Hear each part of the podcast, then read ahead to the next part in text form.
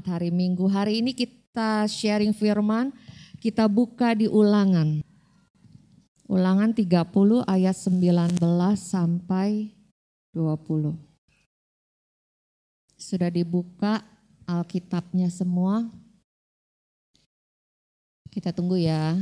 Nah, ulangan 30 ayat 19 sampai 20.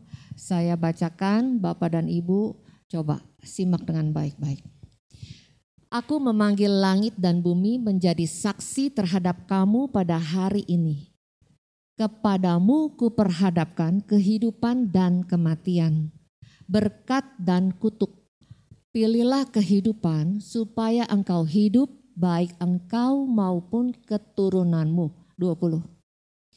Dengan mengasihi Tuhan Alamu, mendengarkan suaranya dan berpaut padanya Sebab hal itu berarti hidupmu dan lanjut umurmu untuk tinggal di tanah yang dijanjikan Tuhan dengan sumpah kepada nenek moyangmu yakni kepada Abraham, Ishak dan Yakub untuk memberikannya kepada mereka.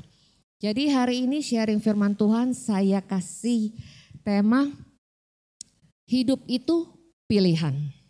Simple sederhana, kata-kata yang sering kita dengar, tapi kadang-kadang sulit untuk kita lakukan. Hidup ini dikatakan Tuhan bilang di yang ayat 30, ayat 19 coba dibuka lagi. Ulangan 30 ayat 19.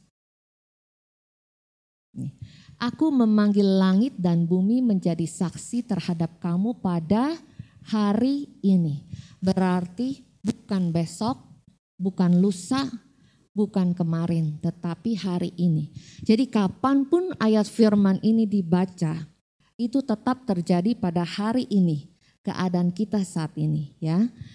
Kepadamu, terhadap kamu pada hari ini, kepadamu kuperhadapkan kehidupan dan kematian, berkat dan kutuk, pilihlah kehidupan supaya engkau hidup baik engkau maupun keturunanmu. Seperti temanya bahwa hidup itu pilihan. Hidup ini adalah pilihan saudara. Tetapi kalau kita dilahirkan, kita tidak ada pilihan. Orang tua kita siapa, kita tidak ada pilihan. Itu dari otoritasnya Tuhan. Tetapi hidup kita itu adalah pilihan. Setiap langkah yang kita ambil itu selalu menimbulkan pilihan. Karena hidup itu memang harus memilih. Tidak pernah hidup itu tidak memilih. Contohnya ya, pilihan-pilihan yang sederhana, pilihan-pilihan yang kecil pun itu kadang-kadang bisa berdampak besar. Contoh, ilustrasi. Ini ada sepasang suami istri yang mau merayakan wedding anniversary. Biasa, mau wedding anniversary, si suami sudah merencanakan ya udah kita ini malam dinner dinner romantis yang katanya gitu loh. Dinner romantis ditemanin lilin, ditemanin musik, eh, anak-anak nggak ada yang ikut berarti namanya juga wedding anniversary gitu. Dari rumah mereka sudah bersiap-siap, mereka sudah rapi-rapi, mereka ke tempat yang mereka tentukan ya kan. Mereka makan, mereka milih, ngobrol, ketawa-ketawa, sharing-sharing, cerita masa depan bagaimana, bla bla bla dan bla. Semua dari awal, dari rumah sampai ke restoran, sampai selesai makan, semua berjalan dengan lancar. Semua berjalan dengan manis. Semua berjalan dengan baik. Pada saat sudah selesai mereka mau pulang, mereka mau bayarkan, mereka panggil dong. Mas bilnya gitu. Dan bilnya datang. Seperti biasa, kadang-kadang iya atau tidak. Kalau suami istri pada saat datang bil yang mereksa bil itu siapa? Istri kayaknya. Betul atau tidak? Kayaknya kan jarang suaminya yang mereksa gitu. Pasti akan istri. Istri yang mereksa karena buntut-buntutnya istri kan akan mengeluarkan uang. Iya kan? Kalau kita mau lihat di restoran tuh pasangan, ada dua pasangan, kita lihat pada saat terakhirnya. Padahal terakhirnya itu yang bayar itu laki-lakinya, berarti mereka sedang pacaran. Tapi kalau terakhir yang bayar itu adalah wanitanya, berarti mereka suami istri. Jadi pada saat datang bilnya terus istrinya periksa dan oh ya oke okay, oke okay, oke. Okay. Loh kok ada satu nih kayaknya saya nggak pesan nih minuman ini nih. Gitu misalnya seharga 25 ribu dia bilang begitu. Terus namanya perempuan biasa dong Mas gitu. Iya bukan atau saya doang. Ya tidak ibu-ibu? Ya oke. Okay. Berarti mas, loh kok ini ada kesalahan mas gitu. Saya kayaknya gak pesan minum ini. Terus si masnya bilang ini, oh bentar bu. Dia cuma ngomong gitu terus saya ambil bilnya. Dia ke kasir terus saya balik lagi dengan sudah dikurangin. Berarti yang 25 ribu itu tanpa ngomong apa pun juga. Maksudnya, aduh maaf ya bu atau apa pun juga. Jadi dia sudah, oh bu sudah direvisi, sudah dibetulkan gitu. Berarti harga bolnya sudah dikurangi tadi 25 ribu.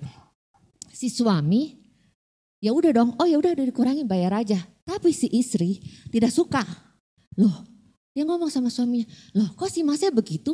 Nggak ngomong mbak, nggak ngomong bu, nggak minta maaf Coba dia bilang kalau kita tidak lihat bilnya, bukannya kita bayar. Terus kata suami gini, udah lama bayar aja bayar gitu. Bayar. Akhirnya dengan muka yang cemberut, istrinya bayar. Ya kan, dia udah bayar selesai. Dari mulai keluar restoran sampai masuk mobil, masih ngomongin soal bilnya tadi. Gimana sih si mas? Masa nggak ada sopan santun, nggak minta maaf, nggak apa, nggak apa langsung dikurangin aja. Terus suami masih bilang, udah lama, udah itu hal kecil. Tetap yang namanya perempuan, kadang-kadang hal yang kecil kan mereka bilang, nggak bisa dong pak, dia nggak sopan, kok dia nggak ngomong minta maaf. Terus sampai di mobil, sampai di mobil tetap ngedumel soal yang 25 ribu itu. Itu dari si suami cuma bilang ini, udah lama, udah, udah, udah, udah sampai dia bete juga. Dia nggak jawab apa-apa selama istrinya ngedumel, didiemin aja. Gitu. Jadi istri ngedumel sendiri, suaminya diem. Terus sampai bininya ngomong begini, loh pak kok diem aja gitu. Terus dia udah diem, dia udah malas gitu. Kesimpulannya apa dari cerita ini? Harusnya dari awal yang mereka rencanakan sampai akhir sampai pulang ke rumah, harusnya itu kan ditutup dengan hal yang baik, hal yang manis, hal yang romantis. Betul bukan? Wedding anniversary, ya kan? Mungkin sampai terakhir mungkin uh, mereka bisa berkata-kata manis, mereka senang, mereka suka cita, tapi terakhir ditutup apa? Istrinya marah-marah. Marah-marah karena hal yang kecil, 25 ribu. Kalaupun misalnya dia tidak lihat dan dia bayar, istilahnya itu tidak sampai merugikan dia terlalu-terlalu amat gitu. Tapi yang membuat si istri tidak bisa menerima karena apa?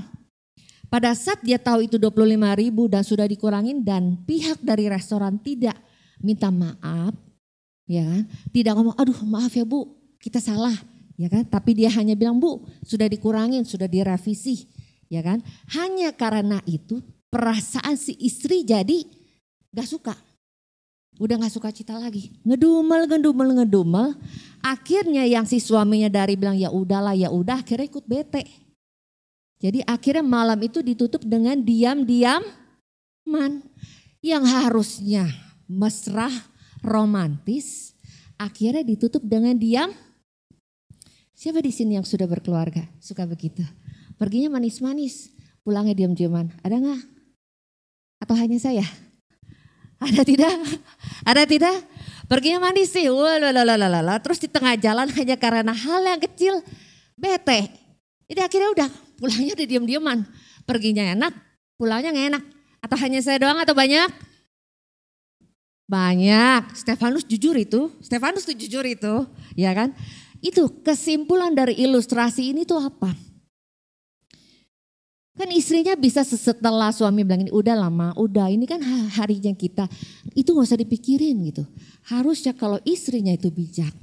Dia kan bilang ya udahlah. Itu bukan siapa-siapa. Masa hanya gara-gara orang luar merusak sukacitanya? Dia yang harus bisa dia nikmatin, yang harus dia rasakan berdua ternyata rusak hanya karena orang lain. Hanya karena 25 ribu. Intinya karena apa? Istri salah membuat pilihan. Dia tetap memilih mengikuti emosi dia. Ya kan? Tetap ngedumel, ngedumel dan ngedumel akhirnya hasilnya tidak baik, hasilnya diam-diaman, hasilnya bete-betean. Kadang-kadang kita itu manusia sebagai manusia itu gagal untuk memilih mana pilihan yang terbaik. Ya. Sementara kalau kita salah memilih, waktu itu tidak bisa diputar kembali. Ya kan kita sering ngomong begini, aduh sayang saya salah milih. Coba saya milih yang itu. Mungkin hasilnya nggak seperti begini.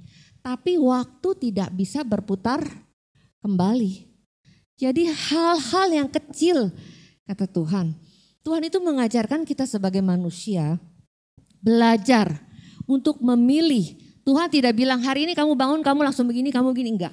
Tapi diajarkan untuk memilih agar apa? Agar kita kuat untuk menghadapi hidup yang kata Tuhan ini keras. Seperti bangsa Israel yang pada saat dibawa keluar dari Mesir, Tuhan enggak kasih mereka jalan tol. Tuhan ajak mereka, Tuhan didik mereka hari lepas hari, tahun lepas tahun agar apa? Mereka kuat sama seperti kita. Kata Tuhan, kalau aku tidak mengajarkan engkau belajar untuk memilih, selamanya engkau itu adalah bayi yang tidak bisa melakukan apa-apa, yang hanya tunggu disodori oleh orang. Orang kasih makan susu, dia minum susu. Orang kasih makan roti, dia makan roti. Orang kasih makan dia kue, dia makan kue walaupun dia tidak doyan. Pernah gak begitu? Anak-anak saya waktu kecil, saya bingung mereka setelah besar banyak gak sukanya. Dikasih jus ini gak suka, mie buah ini gak suka lembek. Saya suka adanya begini, kok dek kamu orang kok makin gede makin gak banyak sukanya. Waktu kecil mami kasih apa pun kamu makan. Iya Mi, waktu kecil kami tidak berdaya katanya. Disodorkan apa pun harus dihabiskan. Kalau enggak emaknya marah. Jadi tidak ada pilihan. Waktu kecil, loh waktu kecil kamu orang doyan sayur oyong. Kok udah besar gak doyan? Tidak ada pilihan karena di rumah mami cuma taruh sayur, oh yong. Jadi mau tidak mau pagi, siang dan malam harus makan oh oyong. Karena saya nggak kasih pilihan, saya nggak kasih oyong, terus saya nggak kasih nugget, saya cuma kasih oyong. Jadi suka atau tidak suka mereka harus makan. Itu Tuhan kita. Kalau Tuhan tidak mengajarkan kepada kita pilih mau hidup atau kematian. Tuhan bilang udahlah kamu gak usah milih. Tuhan yang kasih aja, saya yang kasih aja, saya yang kasih aja. Sampai mulai kita lahir sampai kita pulang ke rumah Bapak. Selamanya kita adalah seorang bayi. Amin. Kita tidak pernah memilih. Dikasih kue, ayo. Dikasih nasi uduk, hayu. Dikasih sate bak, hayu padahal nggak doyan. Tapi tidak diajarkan untuk memilih. Aduh enggak deh saya nggak mau yang itu. Saya mau yang sate ayam soalnya saya nggak suka yang sate kambing. Itu di sini saya catat gini loh. Kalau kita memilih lunak atau lembek ya kepada diri kita, manja, apa-apa mau disiapin, apa-apa males, apa-apa tidak mau mencari, jadi memanjakan diri sendiri, maka jangan salahkan. Kehidupan ini akan keras kepada kita. Tapi kalau kita mendisiplinkan diri kita, kita keras wah saya kayaknya pengen beli barang ini nih. Tapi saya hanya punya uang misalnya sekian. Kayaknya kurang. Jadi saya harus nabung. Dengan berjalannya nabung itu kan berarti apa? Dia harus belajar kan. Di tengah-tengah proses menabungnya dia sampai bisa membeli barang tersebut kan. Pada saat dia mau jajan kan dia harus tahan. Betul bukan? Aduh saya nggak berjajan nih. Saya harus nabung padahal saya pengen minum cat time deh. Tapi saya jangan dah karena saya mau nabung. Untuk apa saya nabung? untuk beli barang itu. Kalau kita bisa mendisiplinkan diri kita, maka kehidupan di bumi ini tidak terlalu keras. Karena apa? Kita sudah keras sama diri kita sendiri. Setuju? Benar. Kita punya anak, kita harus didik anak kita bahwa hidup itu tidak selamanya di awan-awan. Hidup itu harus injak bumi. Yang kadang-kadang pada saat kita injak bumi, ketusuk ketusuk paku, ketusuk bola kelereng ke, apa pun juga. Pada saat dia ketusuk, dia sakit, dia berdarah. Yang bikin dia proses dewasa adalah proses dari kesembuhan berdarahnya dia sampai sembuh. Itu yang bikin dia dewasa. Jadi apa? Harus bisa nahan, harus bisa. Saya nggak suka, tapi harus saya jalanin. Loh, kok orangnya begitu sama saya? Gitu. Saya nggak salah apa-apa, tapi kok saya disalahkan, dikata-katain. Harus bisa terima. Itu namanya proses.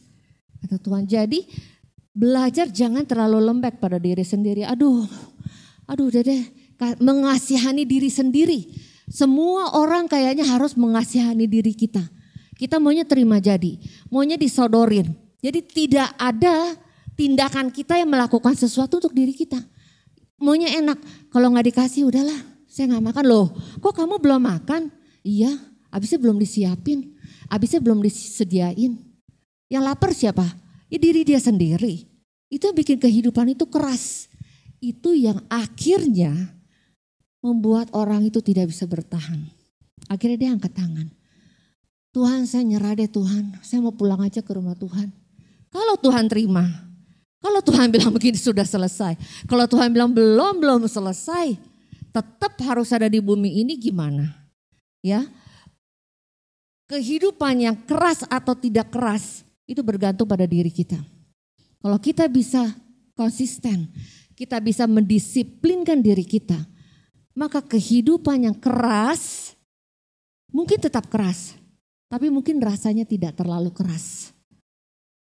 Jadi bukan keadaan yang menentukan keberhasilan atau kegagalan hidup. Ingat ini, dicatat baik-baik. Bukan keadaan yang menentukan keberhasilan atau kegagalan hidup kita. Tetapi melainkan pilihan hidup kita pada hari ini.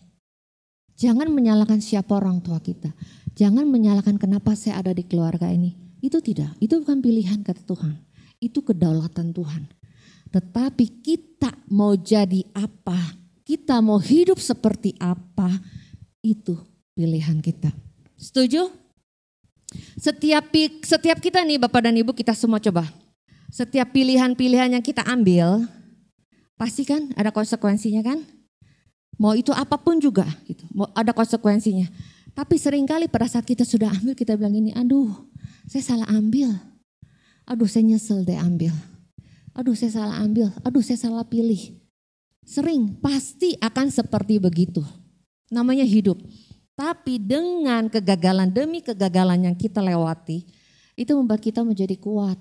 Itu membuat kita jadi belajar, oh ternyata nanti kalau pada saat diperhadapkan dengan keadaan yang seperti itu lagi, oh saya udah pinter, sorry. Uh, saya tidak akan mengambil jalan yang salah. Kemarin saya ambil A salah, sekarang saya harus ambil B. Jadi kata Tuhan gini loh, setiap apa yang Tuhan katakan di dalam firman ini selalu membuat kebaikan bagi kita.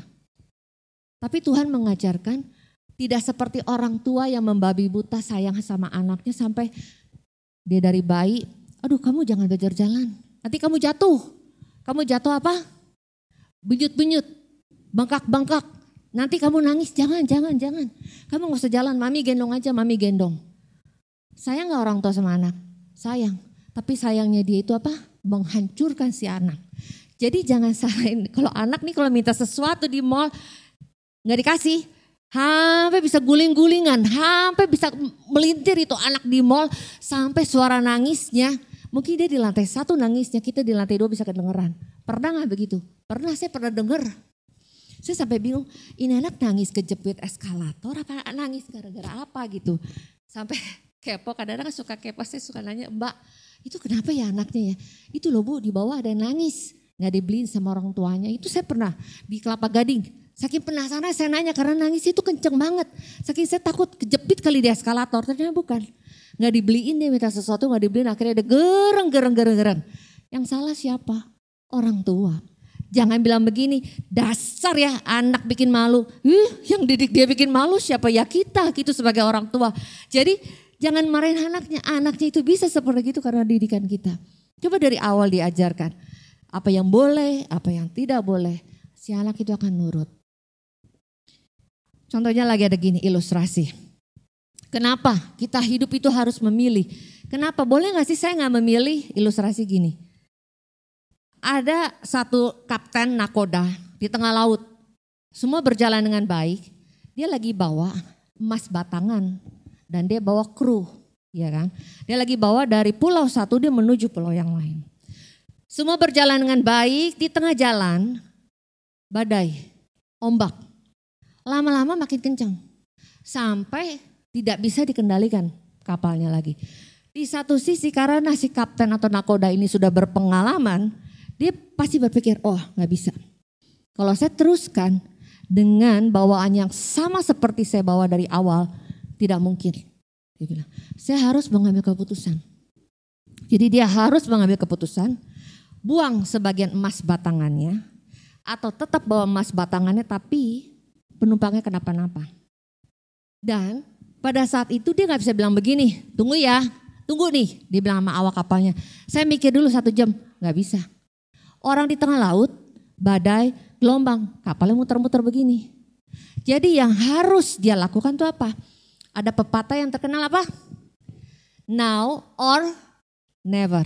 Sekarang atau enggak, dia harus putusin nih. Dalam detik itu juga, dalam situasi itu juga harus buang muatannya sebagian atau awaknya. Kadang-kadang itu sulit tidak? Sulit. Yang ini nyawa manusia. Tapi yang ini, mending kalau dia cuma bawa beras, dia bawa bimoli, dia bawa telur. Saya pikir enggak usah.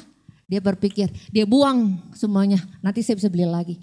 Tapi dia bawa emas batangan emas batangan gitu loh yang semua tahu harganya berapa. Sulit ya, sulit. Dia harus bisa memilih saya buang emas atau saya selamatkan awak kapalnya. Atau saya selamatkan ini semua. Jadi kadang-kadang di dalam hidup ini Bapak dan Ibu, kita diperlukan memilih bahwa saat ini saya harus tentukan. Saya harus ke kiri atau ke kanan. Jadi kita nggak bisa. Kadang-kadang memang ada keputusan yang kita bilang ini, tunggu ya, saya doa dulu. Tunggu ya, saya mikir dulu. Bisa, ada kadang-kadang ada. Memang keputusan yang harus kita bilang, nanti tunggu ya, kita doa dulu. Oh coba saya pikirin dulu. Tapi di dalam hidup ini, kadang-kadang ada keputusan yang suka atau tidak suka. Kita bisa atau tidak bisa, kita harus putuskan saat ini. A atau B.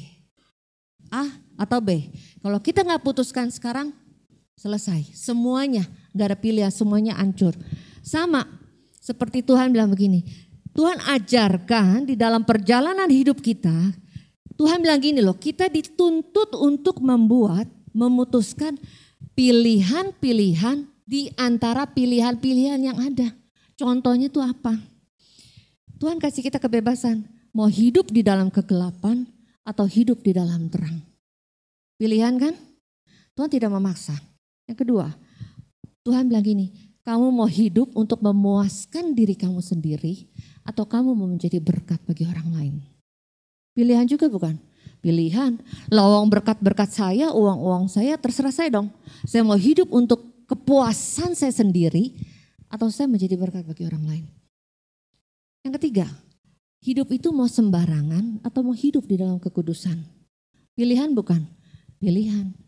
Tuhan tidak pernah melarang atau Tuhan tidak pernah sampai bagaimana, kamu nggak boleh ya ngerokok, kamu nggak boleh ya minum, kamu enggak. Tuhan bilang semua sudah ada di dalam firmanku. Tubuh ini adalah baitku, tubuh ini adalah bait Allah. Apa yang kita masukkan, kita harus tahu siapa yang ada di dalam sini. Kalau di dalam sini ada Tuhan, dalam sini ada Roh Kudus. Apakah kita bisa ngerokok, memasukkan asap rokok ke dalam tubuh kita? Apakah kita bisa minum-minum sampai memabukkan ke dalam tubuh ini? Padahal kita tahu tubuh ini baik Allah. Pilihan kan? Hidup sembarangan atau hidup di dalam kekudusan. Pilihan lagi yang simpel. Pagi-pagi pilih bangun tidur, terus tarik selimut tidur lagi, atau bangun tidur, berdoa, langsung aktivitas. Pilihan pilihan. Saya sering begitu. Kalau si Jojo kerja tuh dia kadang-kadang jam setengah tujuh udah berangkat kerja. Saya bilang aduh pagi banget gitu ya kerjanya ya. Kadang-kadang kalau dia setengah tujuh dia bilang mau berangkat kerja. Jam enam seperapat, jam enam sepuluh bisa udah pergi. Jadi kalau dia bilang setengah tujuh, saya harus bangun jam lima. Saya harus berjaga-jaga. Saya harus bangun lebih dulu dari dia. Karena kalau dia bilang setengah tujuh, saya bangun jam enam, saya nggak keburu. Dia udah keburu pergi. Untuk apa saya bangun? untuk mendoakan. Sampai per hari ini, sampai anak saya umur 29 tahun, saya tetap doakan pada saat mereka keluar. Saya bilang, mami akan terus mendoakan sampai kamu orang berumah tangga. Jadi kenapa? Jadi dia kerja pagi, saya tetap bangun pagi. Jadi saya kalau dia udah pergi, saya telat bangun, ada rasa kurang gitu gimana gitu maksudnya tetap kan didoain bisa kan tapi kalau saya belum menumpangkan tangan ada rasa kekurangan jadi kalau dia bilang setengah tujuh nih besok pagi, berarti setengah enam saya harus bangun. Jam enam saya harus ada di bawah. Kadang-kadang jam 6, seperempat, jam 6, 10 dia udah jalan. Jadi saya harus doain dia. Setelah itu saya aktivitas. Itu pilihan. Bisa nggak? Saya bilang gini, kok mami nggak bangun ya? Kamu kerja ya? Doa mami menyertai kamu bisa nggak? Bisa lagi wong. Kata Tuhan bisa. Dia sudah kerja saya doa di rumah bisa nggak? Bisa. Tapi itu saya yang mendisiplinkan diri saya sendiri. Jadi dari mereka kecil sampai mereka dewasa, saya tetap menumpang tangan. Jadi saya lepas mereka hari itu dengan berkat. Sepanjang hari apa pun yang terjadi saya nggak tahu. Tapi saya tahu pada saat saya melepas mereka dengan berkat. Kalaupun ada hal yang tidak baik, Tuhan bisa meminimalkan. Tuhan bisa mengurangi segala resikonya. Sehingga semuanya hasilnya baik. Itu pilihan yang sederhana. Pilihannya paling sederhana. Pagi-pagi udah bangun mau kerja buka lemari. Aduh hari ini mau pakai polos atau kotak-kotak. Kadang-kadang galau kan, mau milih baju aja galau kan. Suka gak gitu? Ah, malam udah siapin kotak-kotak. Besok pagi, ah kayaknya gak mau pakai kotak-kotak. Saya pakai polos aja deh. Pernah gak begitu? Saya sering. Besok udah ada acara, saya udah keluarin bajunya malam. Soalnya besok pagi yang saya pakai, bukan yang saya siapin. Pada saat saya mandi, ah kayaknya mau pakai baju ini nih. Sering. Itu pilihan yang paling sederhana. Kata Tuhan apa? Belajar memilih. Gak usah dari hal yang berat, belajar dari hal yang terkecil. Pilih lagi. Hari ini sepanjang hari, mau kita lalui dengan senyum atau mau kita marah-marah. Pilihan di tangan kita. Kalaupun kita pilih Tuhan, saya mau hari ini senyum, saya mau sejahtera sukacita. Apakah tidak ada masalah? Ada. Tapi apa respon kita? Kita udah bilang ini, oke, okay, saya udah milih. Hari ini saya mau senyum, Hari ini saya mau damai sejahtera. Jadi masalah boleh ada, tapi saya tetap ada damai sejahtera Tuhan. Itu Bapak dan Ibu, pilihan-pilihan dari yang sederhana sampai yang terbesar. Setiap pilihan kita ada konsekuensinya. Kita lihat di Yunus. Sekarang baru masuk firman. Tadi intermezzo, sekarang kita lihat di Yunus. Jadi ibu hidup itu pilihan tapi ibu gak kasih contoh. Kita hidup harus ada contohnya. Kata Tuhan, Tuhan kasih contoh lu banyak. Buka di Yunus 1. Yunus 1 ayat 1 sampai 3. Ada dua nabi yang saya akan ceritakan. Di sini Tuhan pun kasih pilihan. Berarti pada zaman dulu Tuhan kasih mereka pilihan. Sampai per hari ini Tuhan kasih kita pilihan. Tuhan bilang ini, aku tidak pernah memaksa. Pilihan di tangan kita. Yunus 1 ayat 1 sampai 3 ya, saya baca ini. Lihat nih ya. Datanglah firman Tuhan kepada Yunus bin Amitai demikian. Bangunlah, pergilah ke Niniwe, kota yang besar itu. Berserulah terhadap mereka karena kejahatannya telah sampai kepadaku. Tiga. Tetapi Yunus bersiap untuk melarikan diri ke Tarsis jauh dari hadapan Tuhan ia pergi ke Yavo dan mendapat di sana sebuah kapal yang akan berangkat ke Tarsis. Ia membayar biaya perjalanannya lalu naik kapal itu untuk berlayar bersama-sama dengan mereka ke Tarsis. Jauh dari hadapan Tuhan. Jadi kalau kita pakai bahasa sehari-hari kita, pada saat Tuhan memanggil Yunus, Yunus bangun, pergi ke Niniwe karena kejahatan kota itu sudah sampai di telingaku kata Tuhan. Kamu ke Niniwe. Terus apa yang dilakukan oleh Yunus? Tetap dibuka ya. Kevin tetap dibuka. Apa yang dilakukan oleh Yunus? Yunus bersiap, benar. Tuhan panggil dia bersiap. Tapi apa? Bersiap untuk melarikan diri ke Tarsis jauh dari hadapan Tuhan. Jadi pada saat Tuhan panggil, Yunus tetap merespon. Tapi dia merespon dengan apa? Melarikan diri jauh. Di Alkitab ditulis loh, jauh dari hadapan Tuhan. Berarti dia berharap bahwa dia akan lari sejauh-jauhnya sampai Tuhan tidak ketemu sampai dia. Semua kita ketahui cerita Yunus kan? Akhirnya apa? Ceritanya akhirnya bagaimana? Karena tidak taat akhirnya dimakan ikan apa? Ikan besar. Good. Good.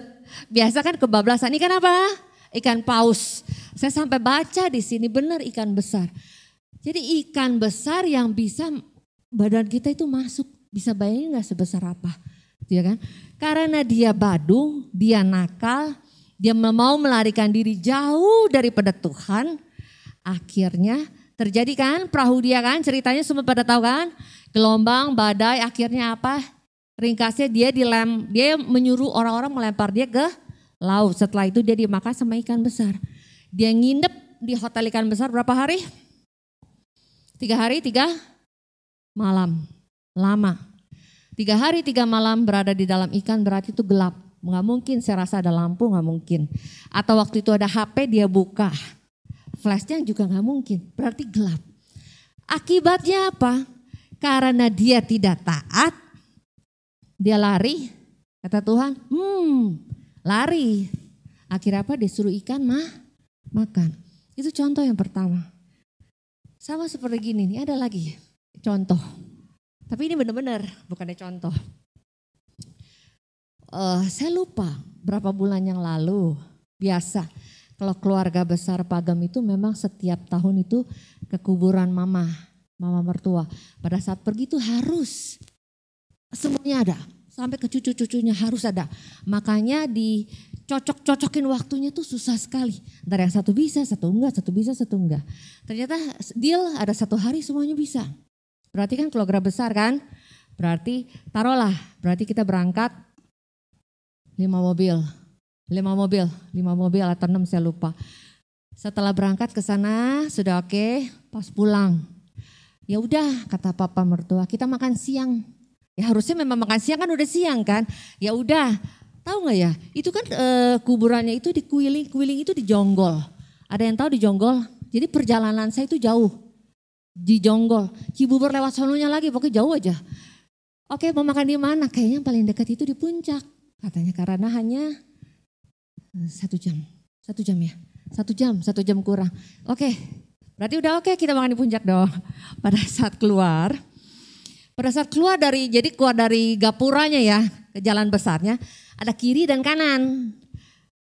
Kita ke kanan, udah jalan bahkan buka map dong. Misalnya saya mau ke restoran mana? Misalnya saya mau ke restoran Amen di puncak misalnya. Berarti semuanya udah tahu dong restoran Amen kita udah buka Google. Berarti berjejer kan jalan kan. Pada saat berjejer jalan, ada satu jalan. Google-nya saya nih, Google-nya saya suruh lurus. Tapi ini yang di depan mobil belok kiri. Si bapak bingung dong, kok pada belok kiri? Tapi Google-nya lurus gitu. Terus saya, sok baik hati. Ya udahlah ikutin aja mereka. Saya kan pikir begitu dong maksudnya. Dia bilang tapi dia Google-nya lurus. Sampai di, si bapak bingung dia stop. Dia stop dia ragu-ragu. Sampai akhirnya ya udah deh ikutin aja mereka. Mundur. Jalan. Pertama sih gak ada masalah ya jalan, jalan, jalan, jalan, jalan, jalan.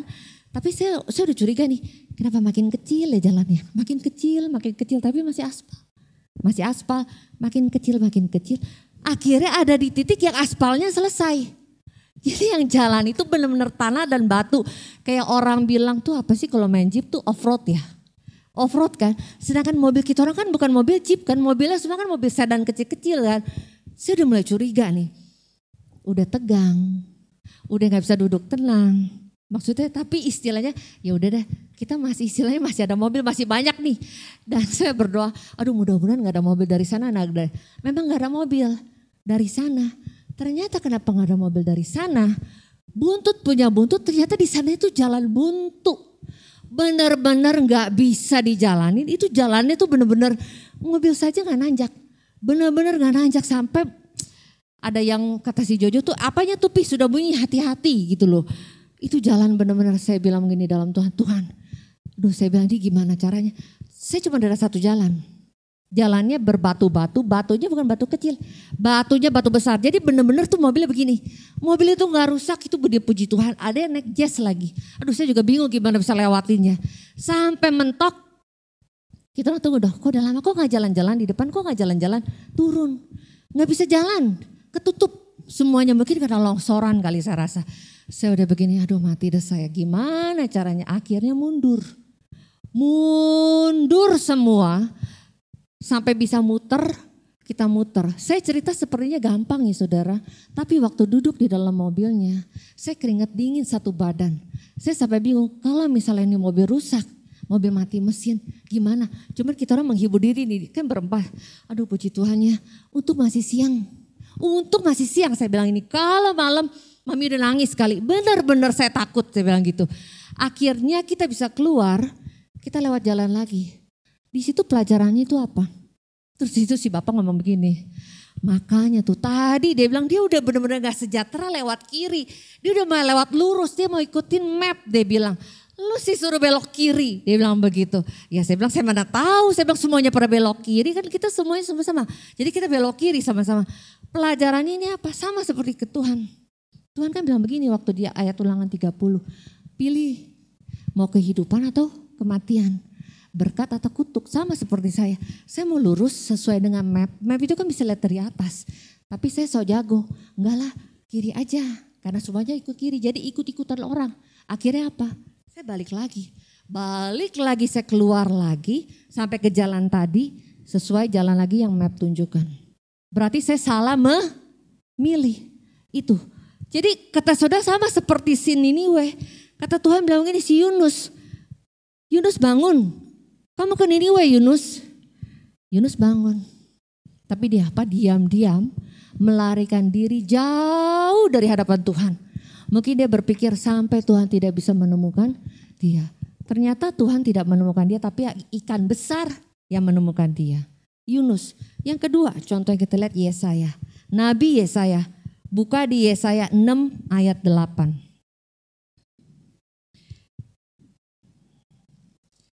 Satu ayat tuang ayat Yesaya 6. Ayat 8.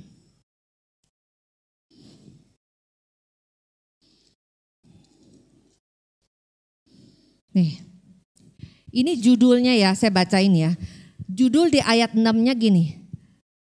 Yesaya mendapat panggilan Allah. Judul pasal 6-nya itu Yesaya mendapat panggilan Allah. Di ayat 8 gini, lalu aku mendengar suara Tuhan. Nabi Yesaya itu mendengar suara Tuhan. Tuhan berkata begini, siapakah yang akan kuutus? Dan siapakah yang mau pergi untuk aku? Kata Tuhan. Terus maka sahutku, sahut si Nabi Yesaya, ini aku, utuslah aku. Dua pribadi yang berbeda. Kalau Nabi Yunus dipanggil Tuhan, dia nggak ngomong apa-apa tapi dia melarikan diri jauh dari hadapan Tuhan. Tapi pada saat si Nabi Yesaya, Tuhan hanya berkata gini. Lalu aku mendengar suara Tuhan berkata, siapakah yang akan kuutus? Dan siapakah yang mau pergi untuk aku? Sahut, maka sahutku, sahut si Yesaya, ini aku Tuhan, utuslah aku. Nabi Yesaya tidak bertanya macam-macam sama Tuhan. Utus ke mana ya Tuhan? Berapa lama ya Tuhan? Apa yang harus aku persiapkan Tuhan? Apakah aku siap atau tidak Tuhan? Yesaya tidak bertanya macam-macam. Pada saat Tuhan berkata, siapakah yang akan kuutus? Siapakah yang mau pergi untuk aku? Yesaya hanya berkata, ini aku, utuslah aku. Bagaimana dengan kita pada hari ini? Ada dua contoh, Yunus dan Yesaya, Nabi Yunus dan Nabi Yesaya. Yang satu dipanggil Tuhan melarikan diri jauh dari hadapan Tuhan. Tetapi yang satu lagi pada saat Tuhan panggil dia berkata, ini aku, utuslah aku. Coba kita bertanya sama diri kita sendiri. Apakah kita seperti Nabi Yunus atau kita seperti Nabi Yesaya? Coba saya kasih waktu. Bertanya pada diri sendiri. Apakah saya seperti Nabi Yesaya atau saya seperti Yunus? Sama seperti saya. Pada saat dipanggil Tuhan saya lari-larian. Lari-lari selama enam tahun. Kalau bisa lari-lari. Kalau pada saat bisa se apa istilahnya banyak alasan yang saya kemukakan sama Tuhan yang membuat saya lari-lari dan lari dan lari lagi. Tetapi balik lagi, kalau memang seperti pilihan Tuhan, Tuhan berkata, kamu harus sampai di titik B. Tapi Tuhan kasih kita kebebasan, mau cepat atau mau lambat. Sama seperti Yunus. Dia tetap biar bagaimanapun dia harus sampai ke Niniwe. Bedanya mau langsung atau menginap dulu di perut ikan. Ya, banyak kan dari kita seperti Yunus, termasuk saya. Ya, termasuk saya semua yang Tuhan panggil pertama pasti entar dulu Tuhan, entar dulu Tuhan, nanti dulu Tuhan, nanti dulu Tuhan. Makin membuat waktu itu lama sebenarnya kata Tuhan. Tapi Tuhan menghargai kalau kamu memilih mau yang lama silakan kata Tuhan. Ayo nggak apa-apa. Kalau kamu mau memilih jalan yang cepat pada saat aku panggil engkau berkata ini aku Tuhan utuslah aku. Maka lebih cepat waktunya. Jangan pernah menyia-nyiakan kesempatan Tuhan panggil. Tuhan bilang, Tuhan panggil, Tuhan memilih kita. Satu yang kita taruh di sini, itu adalah satu kehormatan. Gak semua orang. Banyak loh yang Tuhan panggil. Banyak. Tuhan memanggil banyak. Tetapi yang terpilih sedikit. Jangan sampai kita sudah dipanggil, tapi kita menolak panggilan itu. Jangan pernah waktu yang sudah Tuhan kasih kita menolak. Kata Tuhan, ayo layani aku dengan talenta yang kamu punya. Kamu punya apa? Talenta, apa pun yang kamu punya, mari layani aku. Tuhan tidak minta macam-macam, Tuhan hanya minta ayo layani aku. Konsisten di dalam aku. Jangan jatuh bangun, jatuh bangun, jatuh bangun, jatuh bangun terus. Konsisten, disiplin kata Tuhan. Tuhan bilang, Tuhan manggil banyak. Yang terpilih sedikit. Tapi harus ingat satu. Waktunya Tuhan itu jarang terulang kembali. Waktunya Tuhan kita kenal dengan kata apa? kairosnya Tuhan.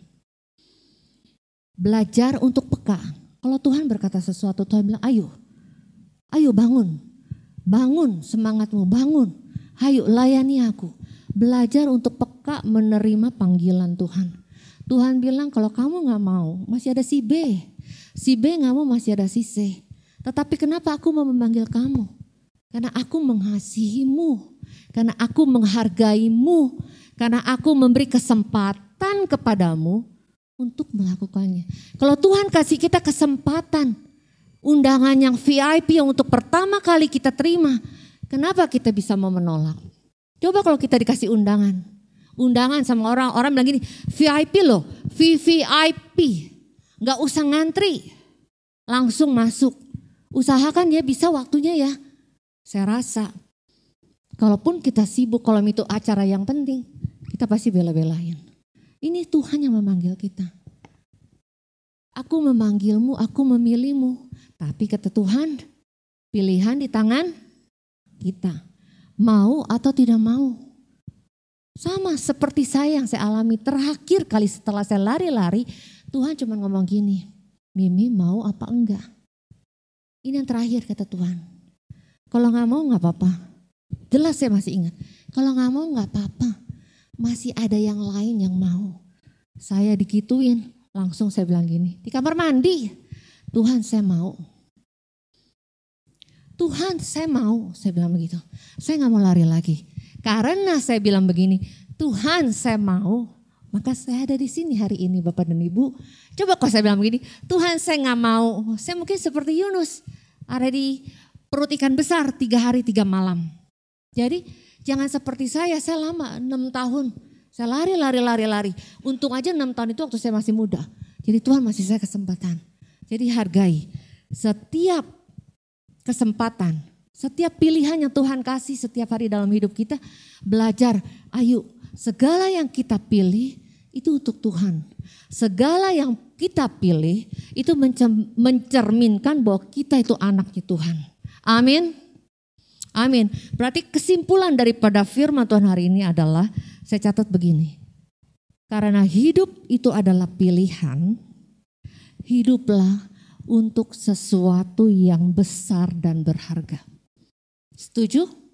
Hiduplah untuk sesuatu yang besar dan berharga. Jangan sia-siakan hidup kita untuk sesuatu yang tidak ada gunanya berani memilih karena kita sudah mengambil keputusan nih. Karena kita sudah belajar mengambil keputusan. Seperti yang ayat 30. Coba Kevin terakhir. Uh, ulangan 30 ayat 19b. Yang pilihlah, eh 19.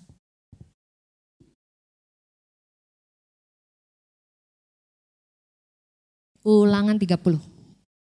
Nih, ulangan 30 saya bacain ya. Aku memanggil langit dan bumi menjadi saksi terhadap kamu pada hari ini. Kepadamu ku perhadapkan kehidupan dan kematian, berkat dan kutuk. Lihat yang ini yang ke B. Tuhan bilang begini loh, pilihlah kehidupan supaya engkau hidup baik engkau maupun keturunanmu. Jadi kalau misalnya hari ini kesimpulannya adalah bahwa kita tahu bahwa hidup kita itu adalah pilihan. Hiduplah untuk sesuatu yang besar dan berharga.